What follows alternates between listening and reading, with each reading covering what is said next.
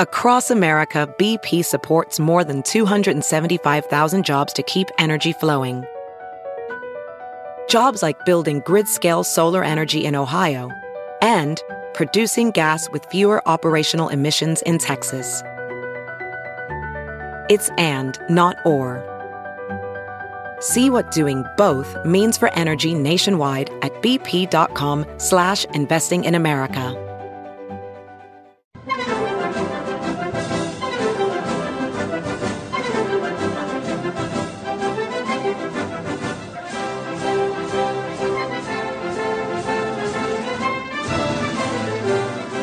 Hello, ladies. Hello, gentlemen. This is the Victor Davis Hanson Show.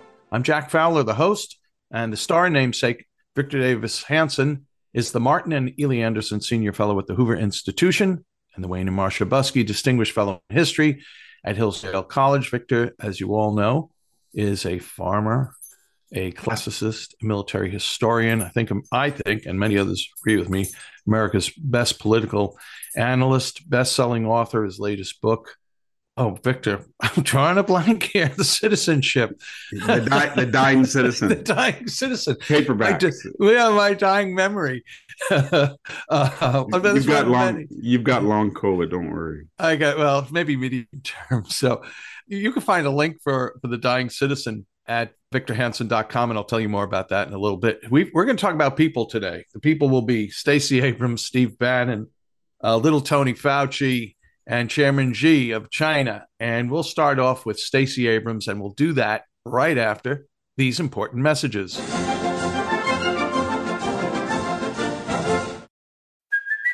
Hey, it's Kaley Cuoco for Priceline. Ready to go to your happy place for a happy price? Well, why didn't you say so? Just download the Priceline app right now and save up to sixty percent on hotels. So whether it's Cousin Kevin's Kazoo concert in Kansas City, go Kevin, or Becky's Bachelorette Bash in Bermuda, you never have to miss a trip ever again. So download the Priceline app today. Your savings are waiting. Go to your happy place for a happy price. Go to your happy price, Priceline. Welding instructor Alex DeClaire knows V R training platforms like ForgeFX help students master their skills. There's a big learning curve with welding. Virtual reality simulates that exact muscle memory that they need. Learn more at meta.com slash metaverse impact.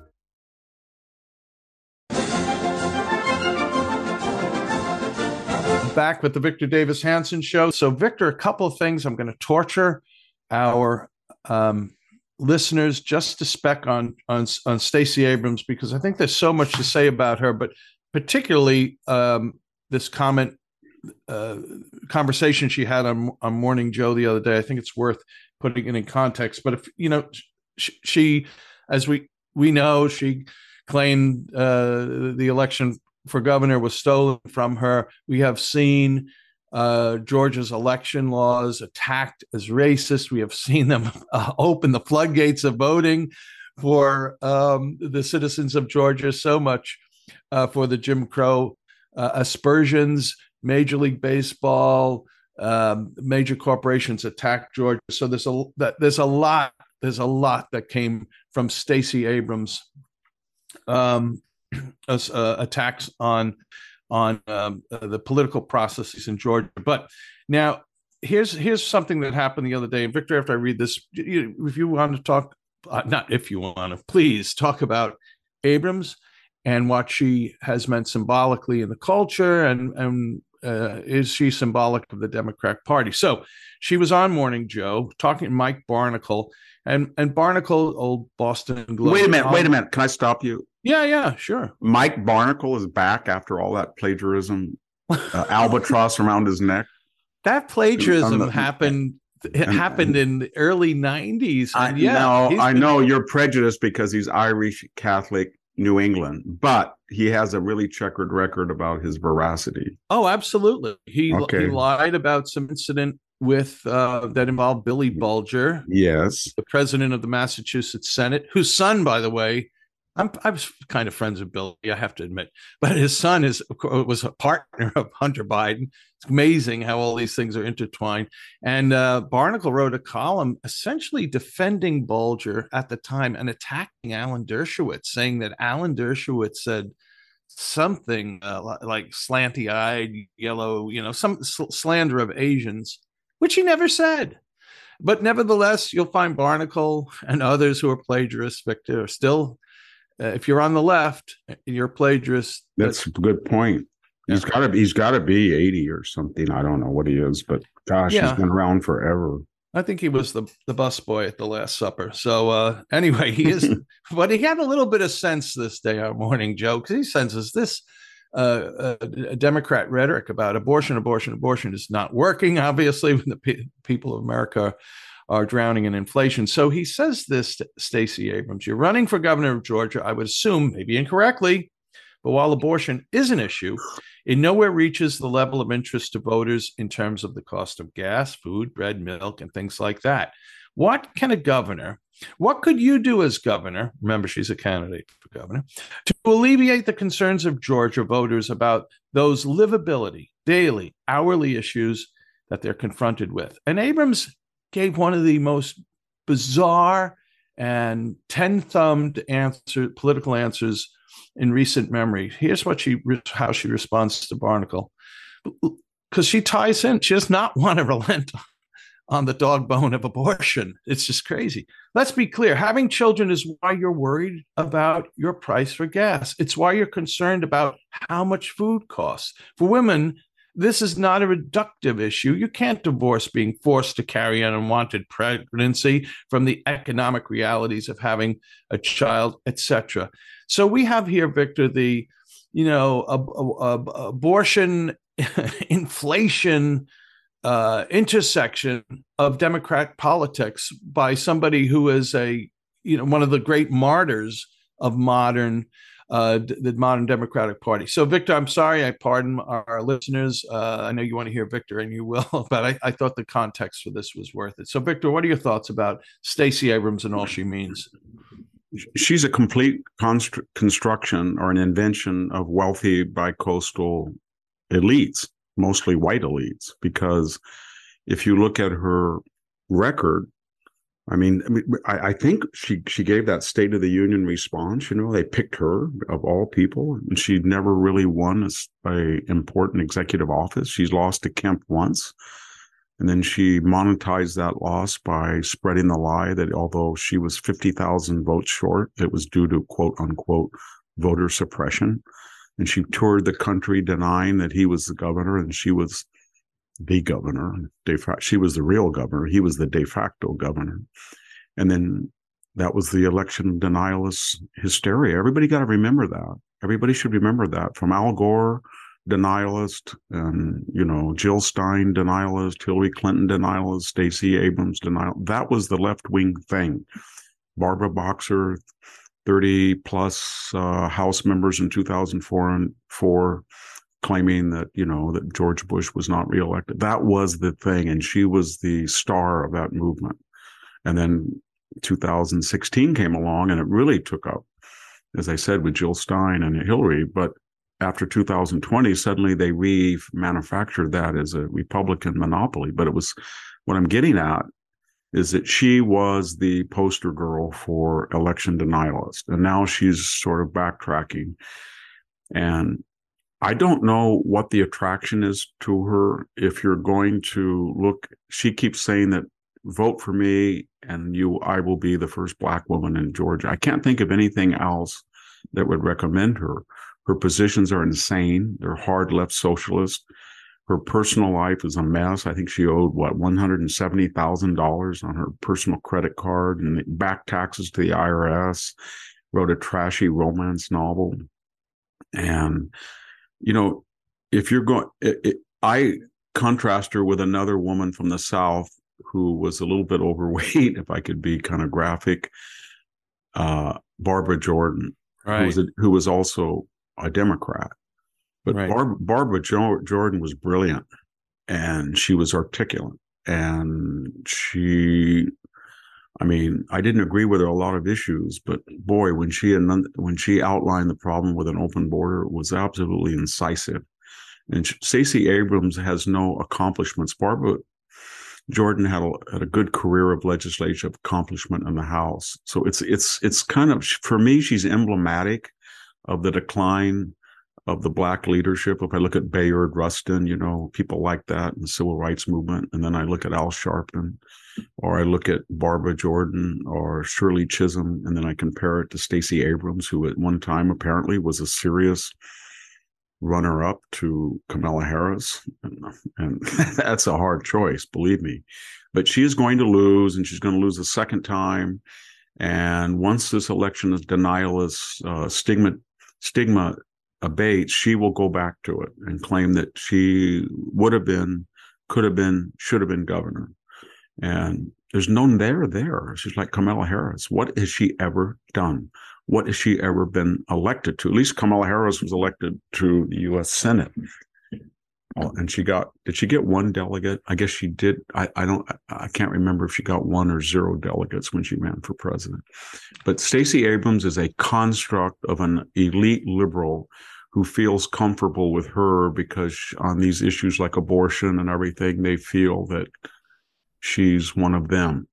And her, to be more specific, her collation of abortion with inflation's right out of Aldous Huxley's Brave New World. I mean, right, right. You have the state come in and modulate uh, fertility, or it's right out of China. Remember, one-child policy, right? Yeah, one of the things that people forget about China was not just that the state wanted to avoid a quote Paul, Paul Ehrlich population bomb, which now they're going to have one, but it's going to be depopulation in fifty years. It's it's going to go down to about eight hundred million. And that's not the problem. It's going to be a, a state of very few young people and a lot of old people that are going to be unproductive and need help from the young people who will have to divert their productive hours to taking care of a lot of older people. And I say that as an older person. But the thing to remember is that in China, that was sort of what they told people when Jingbao uh, Ping came over, and they said, wow, we're going to have a new profile for the Chinese family. It's going to be economically viable. They're only going to have one children. They're going to save thousands of dollars. And that was that's part of the whole liberal mystique, that you your values are to a dual professional couple, and you save, I, I guess, what is it now? It used to be three hundred seventy thousand dollars to raise a child to the year eighteen. Yeah. But now with prolonged adolescence and kids in the basements, probably half a million. And then that progressive totalitarian mind, it's wow, if everybody just had one child or no children, then we would be more economically viable. And they never think about the larger effect on one's soul or the, the body politic or the values of society. But right, we've never seen anybody crude enough to what I just outlined to say it graphically in America, that getting an abortion is a good response to inflation. Right.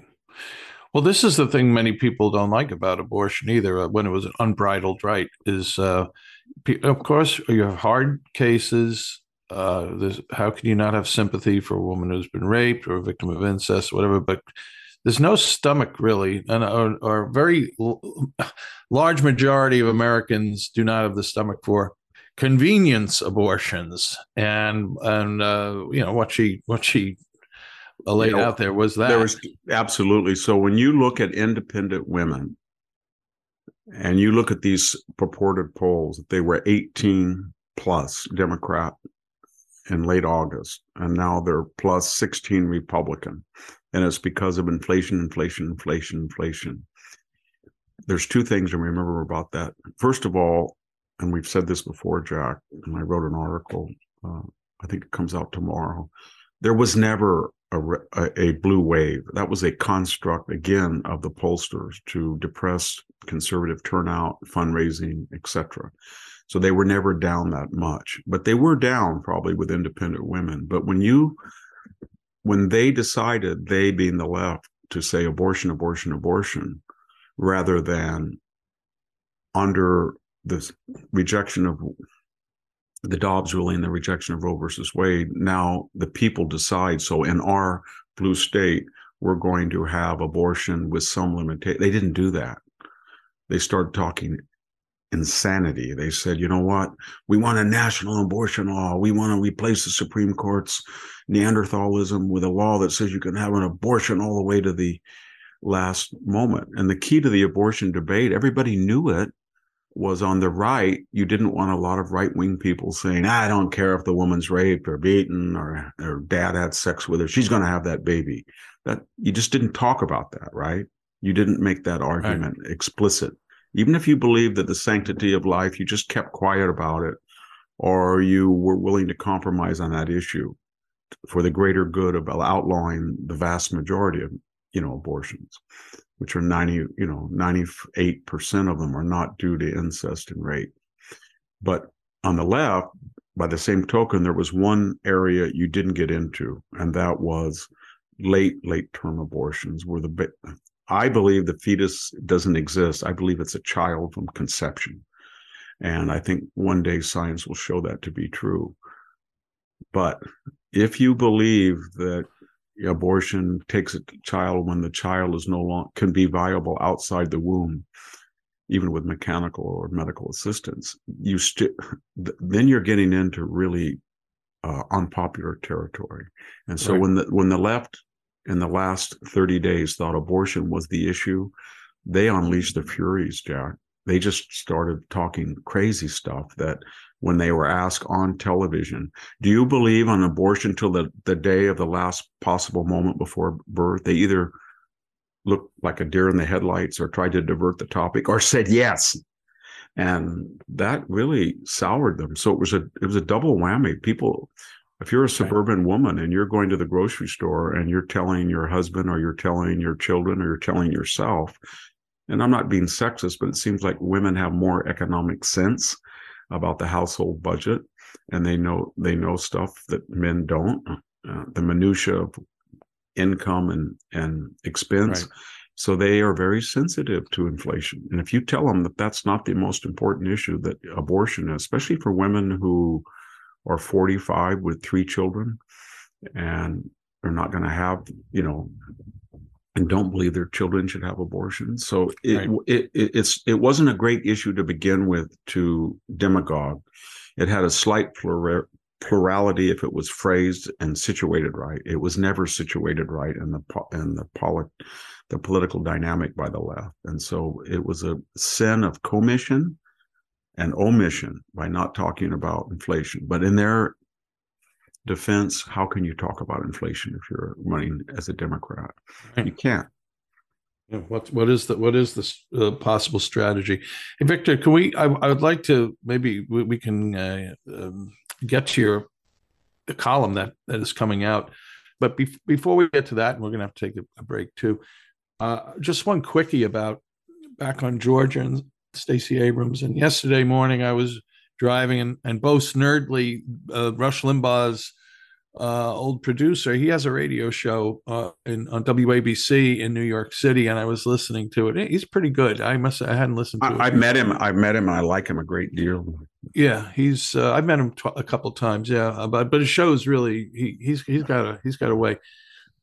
Anyway, he was talking about essentially where does Georgia go, you know, to to get its reputation back. Uh, especially harping on Major League Baseball. They pull the All-Star game, uh, the, the the deep and, and wide criticisms of, of Georgia being racist over this, particularly the election reform law, which we have seen. Not only, I know we have an election coming up, but the mid but the primaries that Georgia had earlier this year um, showed uh, immense growth in in uh, voters because of this allegedly Jim Crow um, law. And, and now I, I do want to say that I noticed on National Review today, Mel, uh, that um, Nate Hockman, who's a great young writer, has a piece, same thing, where did, where did Georgia Republicans go to get their apology?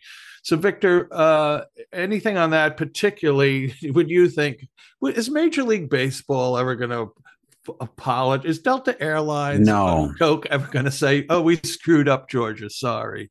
No, they're not, until one thing happens. If the Republicans take the House, and I think when they're going to they're going to win forty plus seats, and because they're only eight down, they're going to have a huge, almost historic margin after the midterms. And two, I don't think it's going to be fifty-one forty-nine. I think it's going to be fifty-three fifty-four, as I said with Sammy.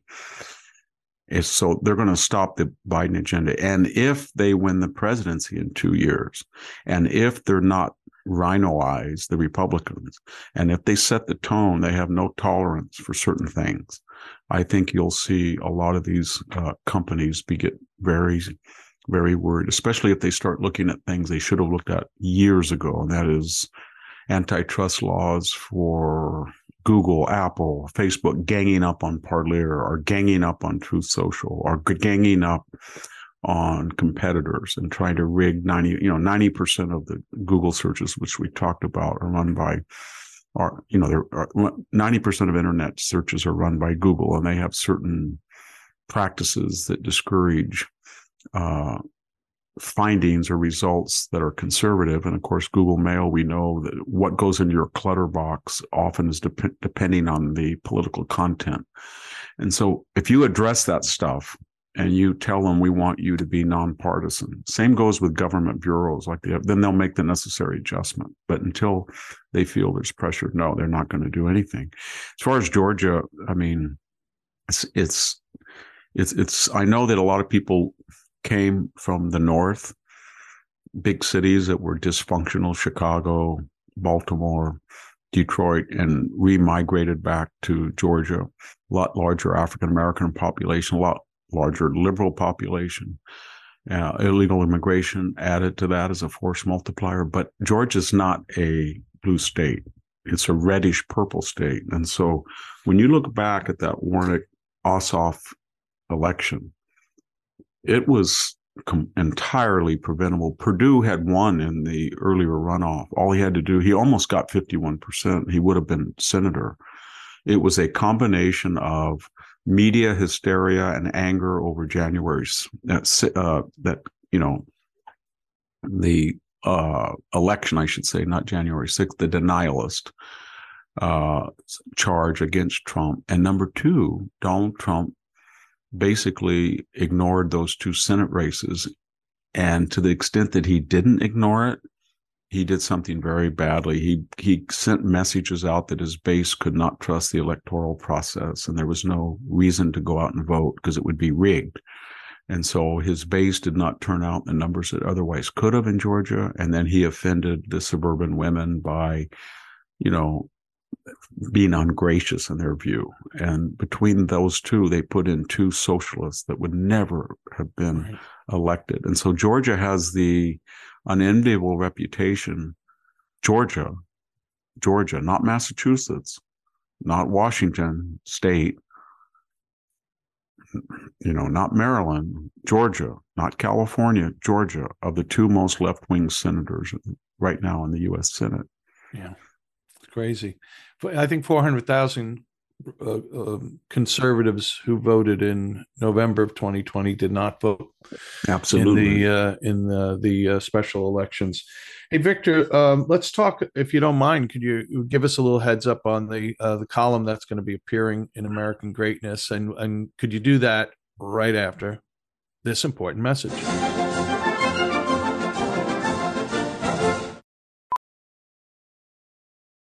As a professional welder, Shayna Ford uses ForgeFX to practice over and over, which helps her improve her skills. The more muscle memory that you have, the smoother your weld is. Learn more at meta.com slash metaverse impact. As you write your life story, you're far from finished. Are you looking to close the book on your job? Maybe turn a page in your career? Be continued at the Georgetown University School of Continuing Studies. Our professional master's degrees and certificates are designed to meet you where you are and take you where you want to go. At Georgetown S C S, the learning never stops, and neither do you. Write your next chapter. Be continued at scs.georgetown.edu slash podcast. We're back with the Victor Davis Hanson Show. I'm Jack Fowler. victor hanson dot com is a place you should be checking out regularly. I think I added a syllable there. And uh, and you should be subscribing to it, too. Why? Because Victor writes a lot of original and exclusive content for victor hanson dot com. It's they're called Ultra Articles. Um, it's five dollars to subscribe uh, for a month or fifty dollars for the year. Check it out. If you've never been to the site, go there anyway. You know, there's a lot, a lot of other links. And you'll find a, a link at the top of the homepage t- uh, to the to the right uh, for downloading the app from the, the Google store for um, the uh, uh, Blade of Perseus. That's the name of, of the of the website. So you'll get get the get the Victor Hanson quote unquote Blade of Perseus app, and the link is there. I'm Jack Fowler, and I write Civil Thoughts, a free weekly email newsletter that shares a dozen to fourteen recommended readings, links, and some excerpts of, of really worthwhile things I've come across in the previous week. It's free. There's, we're not building lists. We're not uh, selling your name. So check it out. You can sign up at uh, civil thoughts dot com, and it's pub. I, I write that for the Center for Civil Society at American Philanthropic. Um, And and by the way, th- those who have done that, uh, I appreciate it. And some of you have sent very kind notes, and I do appreciate that too. So, uh, uh, Victor, your new column is uh, that's coming out. You gave me a little uh, heads up on it. It's called uh, Democracy Dies in Darkness, which you're poking the Washington Post. Yeah, the actual uh, title, I, I think, was Will Democracy Die in Darkness After November, that is that's what right. they're go- that's what they're going to say when they right. get wiped out. Right. Well, how are yeah. they going to act? Because you have a line in here that they the left will become livid and terrified when they lose Congress. I'm seeing yeah. signs of the lividness. Uh, yeah, already. they they know they're going to lose. And remember what the narrative is, everybody. The narrative is that people were so outraged about the repeal of Roe versus Wade, right? And they're so outraged by what turned up in the January sixth findings. And they're so outraged that Trump had nuclear secrets at Mar-a-Lago, that unlike historical precedent, that is a first-term president you, loses twenty-eight seats on average in the House and four in the Senate, that's not going to happen because there's a blue wave. It took over. There, it's just not going to happen. In fact, Nate Silver said there's almost seventy percent chance they're going to keep the Senate. Nancy Pelosi was cocky. They're, they're not going to even lose the House. That was never true. History says when the president is at forty percent and it's his first midterm election and the issues are not good, he's going to lose more than twenty-seven. So that was the first thing to remember. The second thing to remember is that why did they say this? Why did they say there was a, an abrupt change and the red wave had dissipated by September?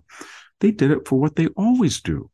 They get these left-wing polls, and Trafalgar never did that, and Insider Advantage never did that, and Rasmussen never did that, to take three examples, but all the rest did.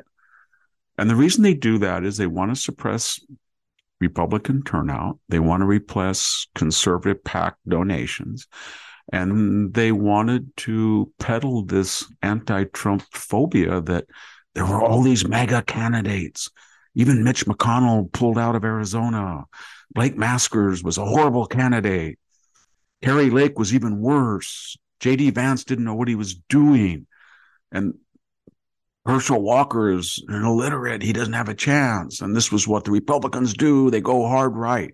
When the truth was, the truth, these people all had common sense proposals. And they reflected what Americans were worried about, which were five issues: A, inflation; B, gas; C, crime; D, the border. And I would make an amorphous issue of cultural decline, critical race theory, trans, all of the stuff they see, smash and grab, all of that stuff. And they talked about it. And so the, the that was a complete myth that these candidates were not good. Blake Masters is a good candidate. So is J D. Vance. So they're going to win. And it's going to be a, I think, a near historic two thousand ten, uh, nineteen ninety-four margin. But remember, as I said with Sammy, they're only down eight, eight seats in the House, and they're dead even in the Senate. So if they take forty, that's going to be forty less Democrats and forty more Republicans. And that's going to be a force multiplying effect. So yeah. then the question, you know, is uh, what are they going to say? Well, you know what they're going to say. What's the matter with Kansas? They're not voting with their to their true interests because they're idiots, or it was voter suppression, or it was racism, or it was the right-wing media, because they will not change, because they're ideologues. They're not going to say, they're going to not do two things, Jack. They're not going to say, first of all, as we come closer to the election, let's give the Biden record a chance. It was a good record. So we're happy. The border is open. Borders are ossified, calcified, nineteenth century remnants, relics. And now we have three million new Americans. It's what we wanted. And you know what?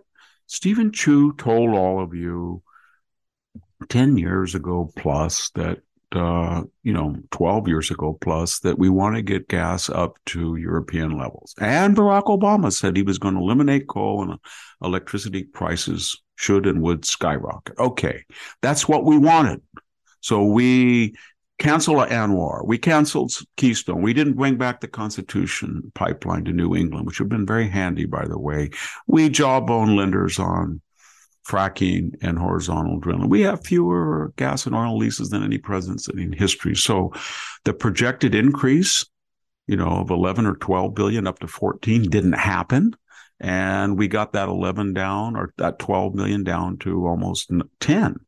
And so that was a four million barrel. So that was great. And that's why it's good to have, you know, and inflation, all it means is the guys with the big stash in the bank have less value to their money. And the guys that doesn't have any money get some more access to it.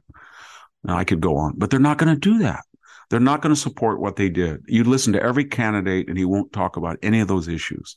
It's January sixth, or he's a Trump supporter. That's all, or that he's wants to kill women by denying them abortion.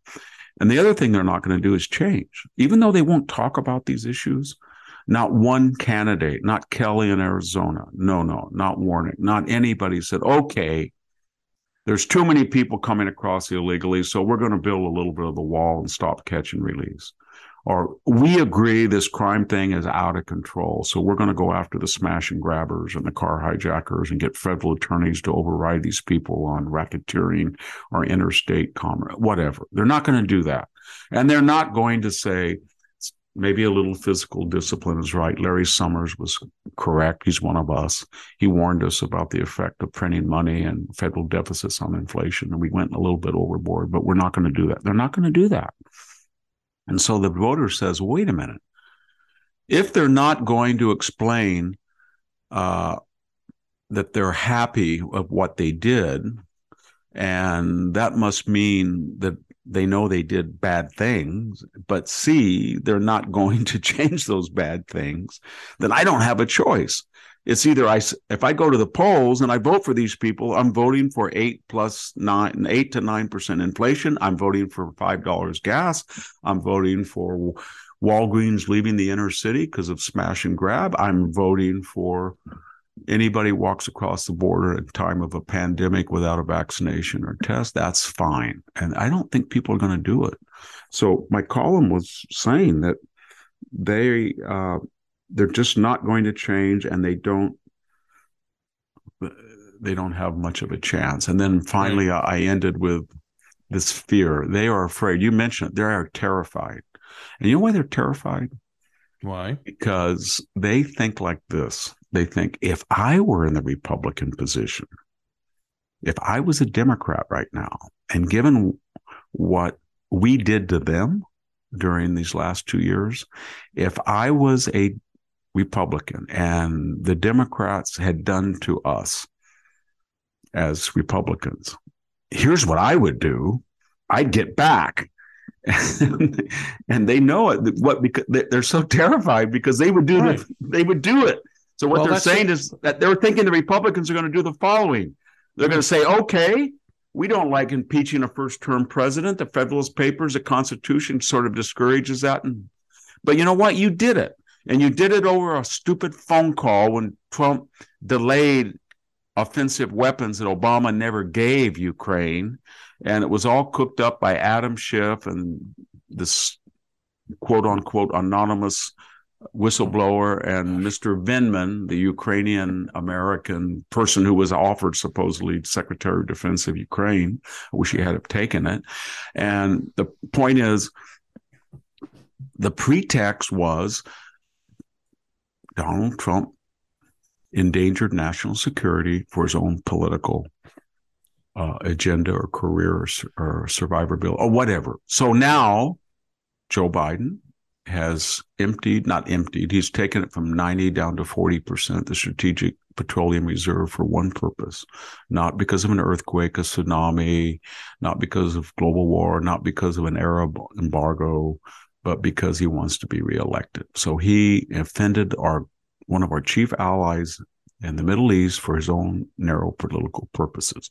And if you don't like that impeachment count, we'll do it that he deliberately destroyed the corpus of immigration law. And they could impeach him. And that's what the Democrats would do, and they're afraid they might do it.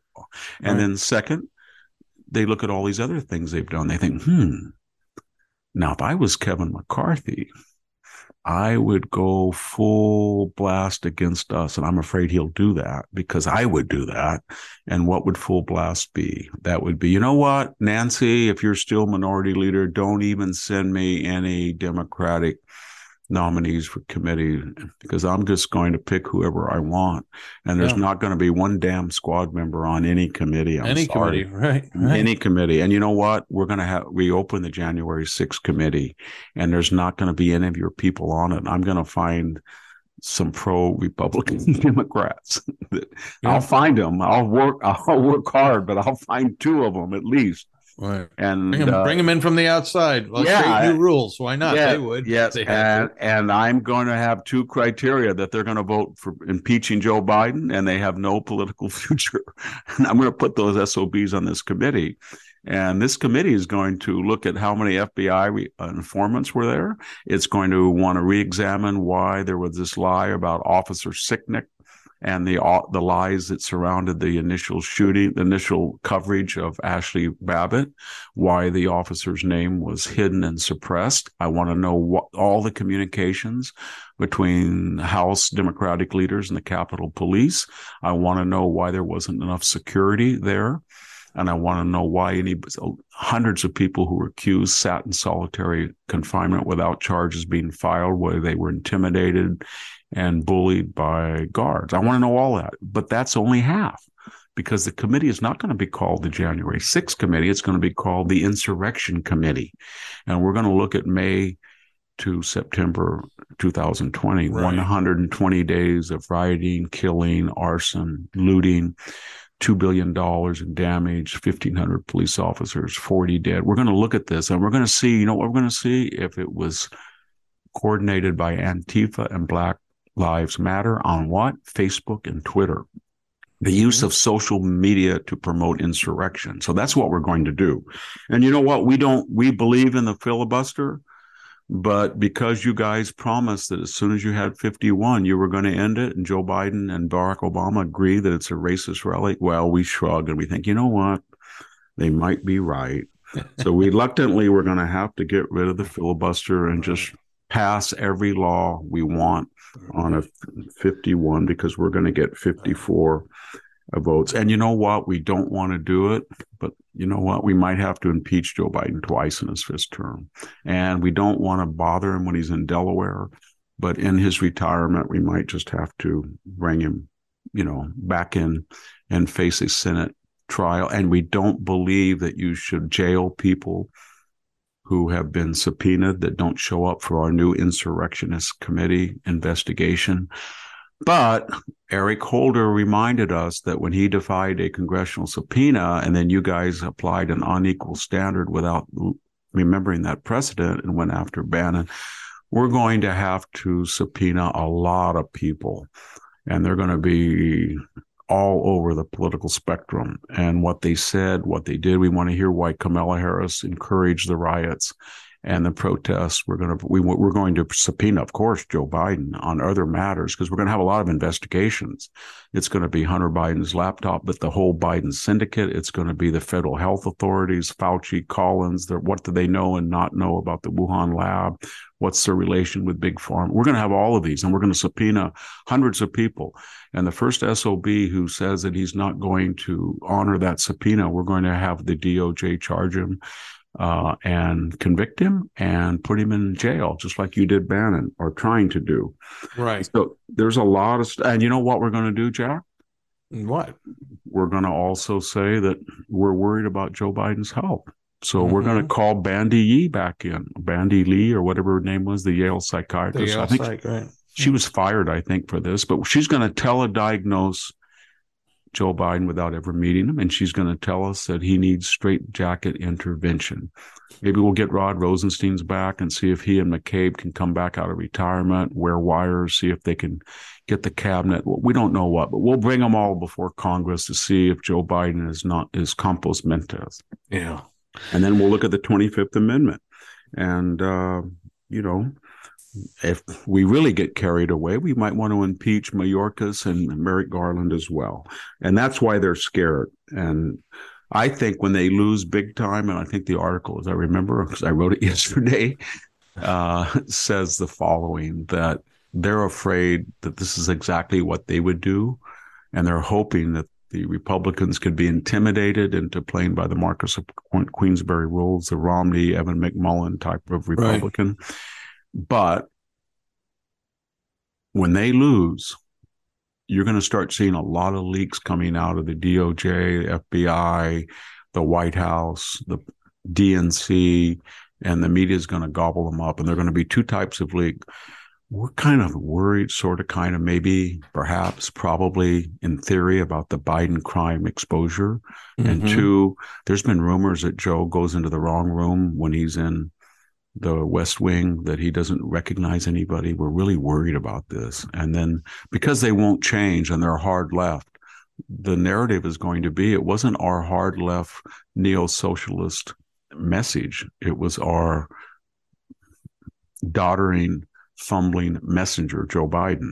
He will right. be the scapegoat, even though he did heroic service by being the empty vessel that carried their neo-socialist message across the finishing line, and with a veneer that uh, Bernie Sanders or Elizabeth Warren could not offer. But good old Joe Biden preached unity and centrism and got this neo-communist, I should say, crazy redistributionist uh, cargo across the finish line. But they have no gratitude right. for that. They're going to blame it all on Joe Biden. You watch. Did you see the uh, by the way, Victor, of course, as you point out, and we, we'll we'll skip over Bannon since you mentioned him, but incarceration is their objective for their enemies. It's not our objective, but if that's the playing field, it is. So now it, it maybe it should be, at least some test cases. Anyway, about, you just mentioned leaks, and this is n- not a uh, it's a great cultural point to me. It's not a national security point, but did you see that the F B I agents who knelt during the at the Black Lives Matter um, protests, or whatever protests were happening in twenty twenty, that they got like one hundred dollars bonuses? Yes, from the, I from saw the, that. I mean, what the? This is insane. That was during I, the June. Uh, attack in Washington, two thousand twenty, when they were when the protesters were running wild. Remember that? They were occupying ground they wouldn't give up. Yeah. And so I, mean, I know a lot of listeners are going to say this, and they, they have absolute uh, reason to. Hey, Victor, every time you criticize the F B I, you use this word hierarchy or Washington-centric or the the F B I elite, as if the problem was only Comey or McCabe or Mueller. Uh, it's not.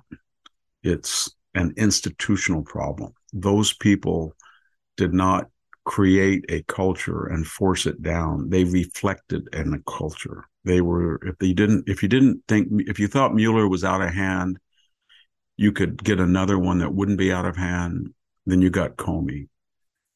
And if you thought Comey was out of hand and an aberration. Then you got McCabe and on and on. So what I'm getting at is that it was the culture, right. the grassroots culture that is inculcated. It's institutionalized. It says, I'm going to be a good little F B I agent. And whatever the doctrine is of the moment, I'm going to performance art and virtue signal uh, because of the perceived left-wing drift of the country. And that, therefore, I'll get a little merit badge from the F B I mm-hmm. uh, uh, Agent Association, and that will help my promotion because that's what I'm trying to, to be.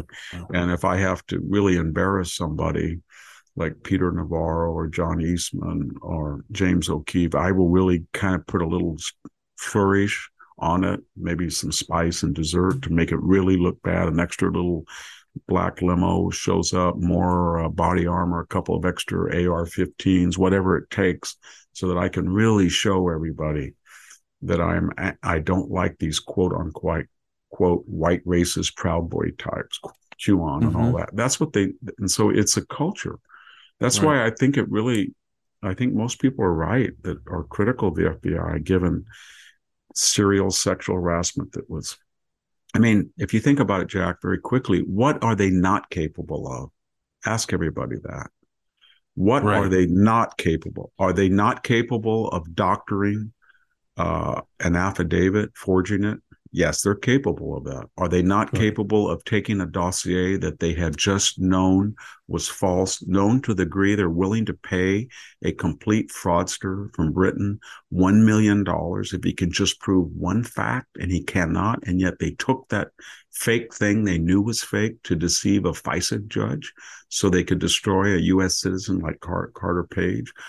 Are they capable of trying to destroy the National Security Advisor designate, Michael Flynn, by trying to have an ambush, perjury ambush, to invoke this ossified Logan Act that nobody in the history, this three-century history of this act, has ever been prosecuted successfully? Are they willing to wipe away subpoenaed cell phone data like they did?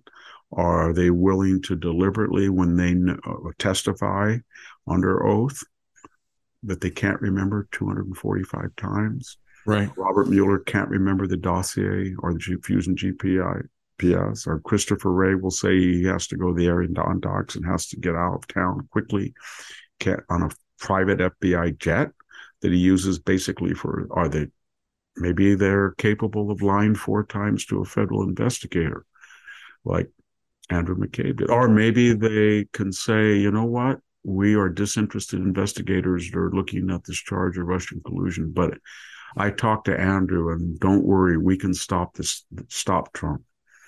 So that was a Peter Strzok lovebird exchange with Lisa. Right. Trump. So they're capable of anything. And well, not not not investigating and infiltrating Antifa. They don't seem to be capable of that. Oh, they're yeah, they're not. If you go to the F B I and you say, I'm Russian intelligence and the Sarnoff brothers are bad people from a bad family and they're going to do some bad things in Boston. Oh, I don't care. If you somebody comes to them and say, these San Bernardino Islamicists are terrorists, be watch them. You know, they their sins, again, are commission and omission. So, yeah, I, I think this was just, it was so depressing because it just shows you what the that culture, what it inculcates, and right. how do you address it? That's the only question. Do you break it up? And as I said before, take the ten or twelve divisions and farm them out to other cabinet seats? Right. Or do you just say, you know what, they're too incestuous. They're, they marry into the Washington media right. and bureaucratic culture. They marry each, send the whole headquarters to Kansas City or Dallas or Fargo, North. Just get it out of there. Yeah. And or I don't know. So Victor, the poster boy for, you know, bad bureaucracy was always the Department of Motor Vehicles, the, you know, the great standing yes. joke.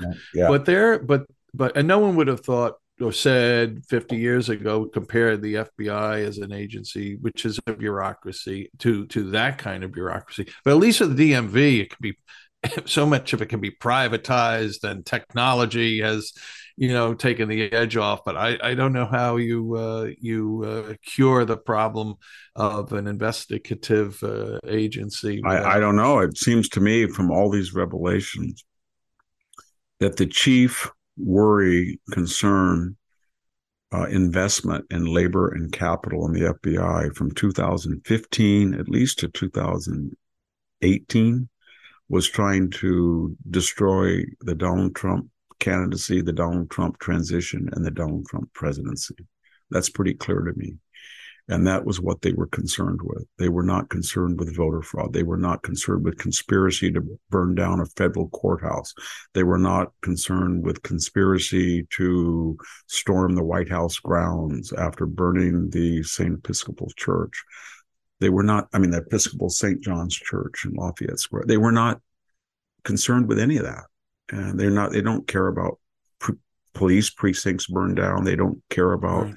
coordination for one hundred twenty days to undermine the security of the United States. And I don't know. They're not, I don't think they're even concerned about Chinese espionage. It's everywhere. And they don't seem to have a very good record there either. So I, I don't know what they're doing Uh, to protect us. And the same thing is true, by the way, of the C I A and the Defense Intelligence Agency.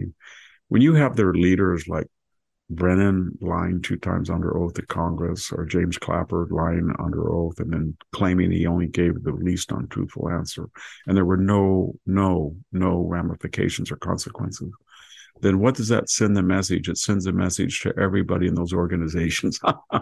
Chuck Schumer was right. We can really get back at you if you attack at us. So we just do what the blank we want. Right. They knew, they need a church committee. You know, I went back and looked when I wrote The Dying Citizen. I'd always heard conservatives damn the church committee. You know, Frank and Frank Church, yeah. the senator from uh, Idaho. Idaho. Yeah, yeah he, di- he died kind of young from lymphoma. He wasn't a bad right. guy. He was very left-wing, but personally, he had a lot of integrity. And so when he ran that commission, I went back and looked at the transcripts. There was a lot of crazy, bad stuff that was going on in the C I A, believe me. I know me. I know everybody said he damaged it and everything, but it the stuff that was going on was beyond the pale. And same is true of the F B I. And this is very...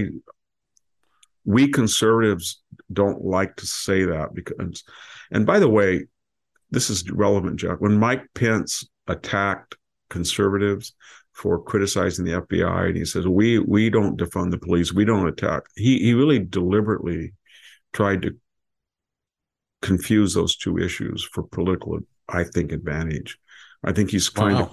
to, he's trying to carve out a persona that he's a staunch conservative, but he's not a Trumpian. I get that. I have no problem. I, I agreed with him. He should have resisted the efforts to nullify the election. Right. But if he thinks what we're just talking about is somehow analogous to defunding the police, then he's delusional.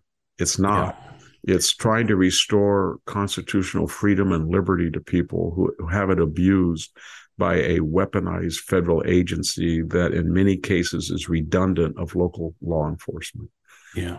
Well, if if he thinks he could be president of the United States someday, I think that, I think he's delusional on that count also. Hey, Victor, we're, we have a little time um, left. And, and I had mentioned we, we want to talk, talk about Anthony Fauci and uh, Chairman Xi, and I think we'll hold Xi off because we're going to record another podcast. So let's um, let's talk about uh, Anthony Fauci and his claims uh, to have had no influence on some of the disastrous lockdown consequences and practices uh, that we Americans suffered through uh, and have in, in some places continue to suffer through. And we'll do that right after uh, this important message. There's something magical about unboxing. When you unbox BritBox, you uncover a world of British entertainment. Stream the U K's most brilliant series, including new and upcoming seasons of Shetland, Father Brown, and Death in Paradise, plus new originals like Payback, Irving Welsh's Crime, and Archie, the story of Hollywood's greatest leading man, Cary Grant. Unbox BritBox and escape to the best of British T V. Stream with a free trial at BritBox dot com. Ready to elevate your home? Picture this: central heating, a cozy fireplace, or your dream walk-in closet. build a backyard oasis, go green with solar panels, or start a business. It's all possible with Figure's home equity line of credit. Unlock up to four hundred thousand dollars. Apply online in five minutes. Funding in as little as five days. Head to figure dot com and transform your home. Figure Lending, L L C, D B A Figure, Equal Opportunity Lender, N M L S one seven one seven eight two four. Terms and conditions apply. Visit figure dot com for more information. For licensing information, go to w w w dot n m l s consumer access dot org. We're back with the Victor Davis Hanson Show, just the news dot com. That's the mothership, uh, John Solomon's website. That's that's the happy home to this uh, broadcast. I have the great pleasure doing this twice a week with Victor. The great, great Sammy Wink also does it twice with Victor. So four and sometimes five podcasts a week, folks. So um, anyway, today uh, I'd like to, let's end this by talking about Uh, Anthony Fauci, uh, Stephen Mosher, the uh, the, you know, the uh, great uh, China uh, critic, uh, but he's he writes about other things. He has a piece in today's Sunday New York Post going after uh, Fauci's uh, uh, denials made um, this past week, I think on A B C. Uh, he's he's a denying machine. I never said that. So this has to do with d- denying that he promoted school closing. He did not. Look at the videotape. I did not. I never said it. Well, Mosher puts up a couple of examples in in March twelfth, twenty twenty. Uh, th- th- this is hardly. Um, I, I don't even think the. I think I was still going into New York City on that on on days around uh, right right around that. He called for, quote, mitigation, and when you close the schools, it's mitigation. Uh, in April twenty twenty, um, one month later, he's attacking DeSantis, in the Florida governor, because he wanted to keep the schools open. And this is what Fauci said: when you, quote, allow children together, they will likely get infected. Just two of the umpty-ump examples of him, he, whatever proper English is, um, uh, arguing for and being, remember, he's a great influence at that time. Oh, the Mike oh, Fauci has spoken, right? Oh, he was. So his, how do you, uh, how do you, how does he try to get his fingerprints off of this? I don't know. His biggest sin was that with the original strain, especially, and to a lesser extent, Delta, there was almost ironclad evidence that youngsters from one to eighteen either did not get it at all, or they were completely asymptomatic. And he shut down the schools knowing that. And then it got worse after December of two thousand twenty, as we went into June of twenty twenty-one, when evidence started to come back that the messenger R N A vaccinations had a high degree in young males of high degree, not, I mean, rare, but higher than most vaccines is what I'm trying to say, of myocarditis, and that that risk was greater than the risk of serious complications or uh, results from a COVID strain. So at that point, I mean, there should have been a lot of information out there, and he didn't, he suppressed that, or he denied it. And he was one of the chief catalysts for shutting down the economy and the schools, and it's on tape. Right. That was, and then he developed this weaponized, politicized persona where he went right over, he had, he gave this simulation that he was nonpartisan for a while. But uh, once he understood there were people in the conservative movement that wanted to know about the origins of COVID, a the relationship between the origins of COVID and the Wuhan lab, and C, the relations of the Wuhan lab and gain-of-function research, and D, gain-of-function research via Peter Daszak's EcoHealth, via the National Institute of Allergies and Infectious Diseases, that is. Anthony Fauci. Once that became an issue, he just dropped all pretense of nonpartisanship, and he just went over to M S N B C and right. C N N, and he became a hyper-partisan right during the campaign. Uh, he had become earlier during the campaign, I, excuse me, and then he became a, a mouthpiece for the Bidenism. And remember when Joe Biden was saying, by fourth of July, it'll be over. And he was right. even, remember in his m- moments of dementia, he was saying there had been no vaccination until he became president, even though nineteen million people had been vaccinated. But we got to remember that in January February, late January, February, March, there was a giddiness that this four-month-old vaccination routine gave you, quote, unquote, ninety-six percent immunity. And then we forget this, but if you go back and look, the it, there wasn't this idea that you have to be vaccinated or we're going to go after you. It was this arrogance that go get vaccinated. You're the superior thinking citizen. You've got ninety-six percent proof. These have been widely tested. They weren't. I think in the Pfizer case, it was mostly animal testing, rats, mice, and they've been widely tested. They're absolutely safe. And if somebody less intelligent than you chooses to go down the vax denial, doesn't matter. If they get COVID, they can't. You've got a shield around you now. That was the assumption. That's why Joe Biden bragged and bragged and bragged and bragged. And you know what was the, the effect of that was very pernicious, because it gave people false hopes that they could be completely protected. And then late summer, the Delta came along, and we had these penetrations through our quote-unquote shield. And then we had these antibody assays that the antibodies started to go down quite rapidly. And then there was some dissident studies that showed you a prior case of, uh, case of COVID had as good or better natural immunity than did the vaccinations. And then by, I guess you'd say October, September of two thousand twenty-one, people were getting Delta. I got Delta. I had two Moderna shots. I got it in October of two thousand twenty-one. Everybody I knew did. Not everybody, but a lot of people did. And suddenly it was, well, you got it because he wasn't vaccinated and she didn't get a vaccination. And they're spreaders, super spreaders, and they're denialists. And it was just a, it was just a, an about face.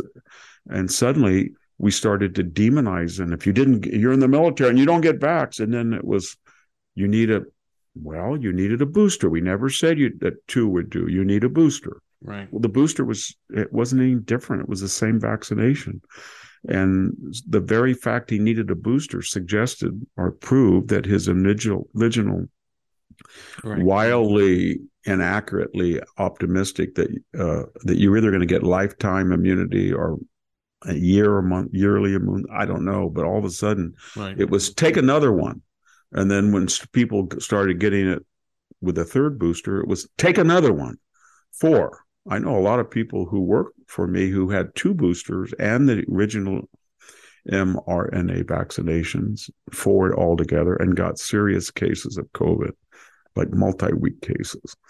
And so after that, and then the final thing I'll say is, and what was all this at the expense of? Mm. It was all at the expense of the alternate point of view that, and this was Jay Bhattacharya, this was Scott Atlas, this is right. John, this was Martin Kulendorf, this was all of these really independent thinking people that said, wait, wait, wait, you don't know what you're doing. You're isolating people. You're putting them away from social and human contact. And whether it's drug abuse or alcohol abuse or familial abuse or spousal abuse or psychotic episodes, you're going to spike that. And number two, these children are at a crucial level of development in one in K through eight. And you put masks on them or you keep them out of school, they're never going to catch up. And they're going to have social problems. And then you add to that disaster the idea that men need prostate exams, women need breast exams, people get skin cancer. And we have a very sophisticated, scientifically based medical system that's based on preventive, prophylactic health. And you're destroyed it because people will not go out of their cubicles. And we're going to pay an enormous price. So when we look at death from all causes, it's going to spike up. They warned him and he just dug in and he attacked them personally. I've, you know, you read you read Scott Atlas's uh, by uh, personal story of working in the White House. It's Birx actually comes off much worse than Fauci does, right. but it, it was all politicized. And now, whatever all the people he demonized are, have been proven true. And what's his attitude? Not me. Well, I'm, if I if I may add, Victor, it's also these these depressing sc- uh, analyses that have come out about how school. Our kids, the education, they've suffered immensely. And boy, oh boy, that is motivating him to, to uh, you know. Uh, I think it's been the most devastating thing that we can't even calibrate, Jack. I think that had everybody been out, the George Floyd thing wouldn't have happened. I think it created an entire uh, mental condition of people being cooped up and quarantined. I agree. And, yeah. and they just went nuts after that. Yeah. And then I think people were so prone to hysterias and rumors and gossip when they were in their claustrophobic, as I said, cells, and they were getting their information fed to them through the computer. I, I keep mentioning that anecdote. I went into the bank, and when this teller said to me, "I'm so glad that people don't have masks. I never knew who was the potential bank robber and who mm-hmm. was," because you didn't. And you it was a crime. The, if you went to a bank five years ago with a mask, you would have been arrested outright. Yeah, but just, I mean, just for wearing one. Yeah. You you saw two years of YouTube photos or local eleven o'clock night photos of these criminals going into a seven eleven, right? Or, and they had masks on, and nobody thought. I mean, just think about it. Three years earlier, the guy walks in the door, he's got a mask, you pull your gun out from the counter. Exactly. But now that's normal. And so it did so many bad things. And and that was what that's what Scott Atlas was trying to get at. Let's consider what the ramifications of these actions we want to take will be across society. I, and I to know. think that Anthony Fauci and others would say would try to suppress finding the real and, consequences. And then, and, and then to lie about it and to yeah. lie and say that all these people who oppose me, they think COVID is nothing. We've had a million people die according to our stats. Nobody said that. Everybody said it's a cost to benefit, lose-lose situation between once we got ourselves in with this engineered virus, we didn't have a lot of choices, but you took the worst choice. And there were other choices. They weren't good because this is a, a terrible thing to have to deal with. And then the second thing is you didn't, when you put all of the government resources, attention, labor, capital into the vaccinations, you did not encourage protocols. So we never had anybody coming at those press conferences and saying, look, we don't have a lot of information, but these vitamin D and zinc and this will help you somewhat. And we don't know about these things, but these are These are pharmaceuticals or supplements that will not hurt you, but there is some, and we don't recommend them, but we're putting them. They didn't do any of that. All they did was demonize everybody, and we had no therapeutics. They never said we're trying to work on a, so even the monoclonal antibodies or the that seemed to work, they did. They were not emphasized to very late in the game. And so it was all about vaccination, vaccination, not therapies. And that really hurt us.